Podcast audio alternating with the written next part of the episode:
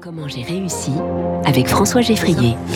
7h30, 6h37, donc bonjour Dominique Boulanger. Bonjour. Bienvenue sur Radio Classique, vous êtes euh, la Merci. PDG du groupe Hexagone, les cliniques Ambroise Paris Hartmann de Neuilly-sur-Seine. 500 lits, 50 blocs opératoires, décrivez-nous un petit peu cet établissement. Ces établissements sont des établissements de santé d'abord, Oui, a priori. a priori, et euh, c'est le regrou- En fait, il est le regroupement de plusieurs établissements qui, qui sont situés sur Neuilly, Hartmann, que Hmm. tout le monde a connu. Mais quelle est leur plus vocation? Qui Leur vient se faire soigner chez, euh, chez vous? Des gens qui ont besoin d'être pris en charge en cardiologie, en chirurgie, en cancérologie, en médecine, en médecine cancéro.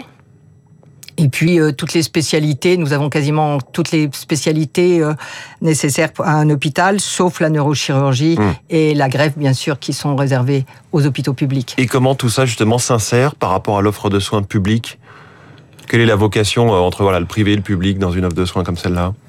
Nous sommes complémentaires, nous Mm. sommes... certains nous appellent concurrents. Je pense qu'on devrait plutôt être complémentaires, puisque en fait on fait le même métier, Euh, on le fait bien, on essaye de le faire bien. Euh, Et je pense que l'offre publique et l'offre privée sont, quand elles sont concurrentes, en- elles ont été un apport intéressant pour le patient, et en fait elles ont permis à ce que le patient soit mieux pris en charge, humainement, quand euh, euh, et, et, et, et techniquement aussi. Oui. Ce qui fait que c'est vrai qu'il y a une quarantaine d'années, les hôpitaux publics étaient extrêmement prépondérants et on avait oublié un peu l'humanité. On était dans des salles de 40, 25 lits minimum. Oui. Et puis du coup, le privé est arrivé, a essayé aussi hein, de s'insérer dans le, le tissu euh, de la santé. Euh, au départ, c'était de la bobologie, les petites chirurgies, la, la, la, la, la, pindoc, euh, tout ce qu'on pouvait appeler de la petite chirurgie. Mm. Et puis, ils se sont mis à faire euh, des, des, des, des prises en charge des malades beaucoup plus lourds. Et donc, euh, cette concurrence a été saine pour le patient parce que chacun était obligé de faire des efforts. Hum. Donc vous avez vu toute cette évolution. Oui. Est-ce qu'aujourd'hui vous êtes aussi touché dans la médecine, euh, je- voilà, les, les cliniques privées, par la pénurie de personnel? Catastrophiquement, on peut dire. Que ce soit les infirmières, que ce soit les manipulateurs radio, que ce soit les kinés, toutes ces professions sont en, on peut dire presque en déshérence et Donc c'est pas lié au côté public de l'hôpital public Non, ça n'a rien à euh, voir. tout, euh, Je tout pense qu'aujourd'hui, c'est tout le système de santé qui est en train de pâtir douloureusement et, et les patients bientôt, à mon avis. Et pourquoi est-ce que ça touche aussi le privé? C'est assez contre-intuitif. Pourquoi le privé? On, a les mêmes soucis parce Mm. que on a les mêmes patients, parce que on a les mêmes personnels, ils sont issus des mêmes écoles, euh, et donc euh, que ce soit public ou privé, on est tous les deux rémunérés par euh, l'assurance maladie, et que donc euh, nos prix sont quand même extrêmement contraints. Et que L'attractivité donc, euh, des métiers finalement est la même. La même, Mm. la même.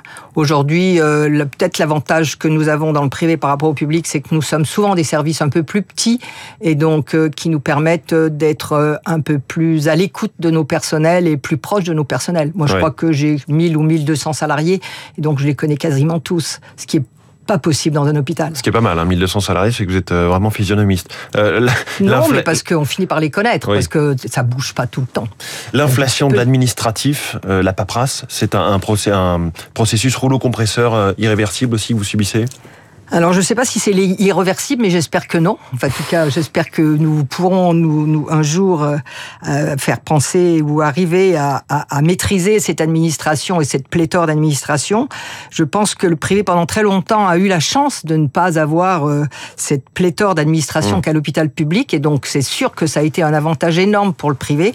Qu'aujourd'hui, euh, tout le monde euh, essaie de, de nous mettre dans ce même dans ce même rapport, et euh, c'est catastrophique, je pense. On est 30% de plus d'administration que l'hôpital euh, allemand. Hum. vous, vous prenez l'exemple du dossier à faire pour transférer un patient d'un site à l'autre dans la même rue? Oui, C'est euh, deux jours de travail? C'est deux jours de travail pour une administrative euh, de, de, de compétente, donc Mmh. quelqu'un d'important.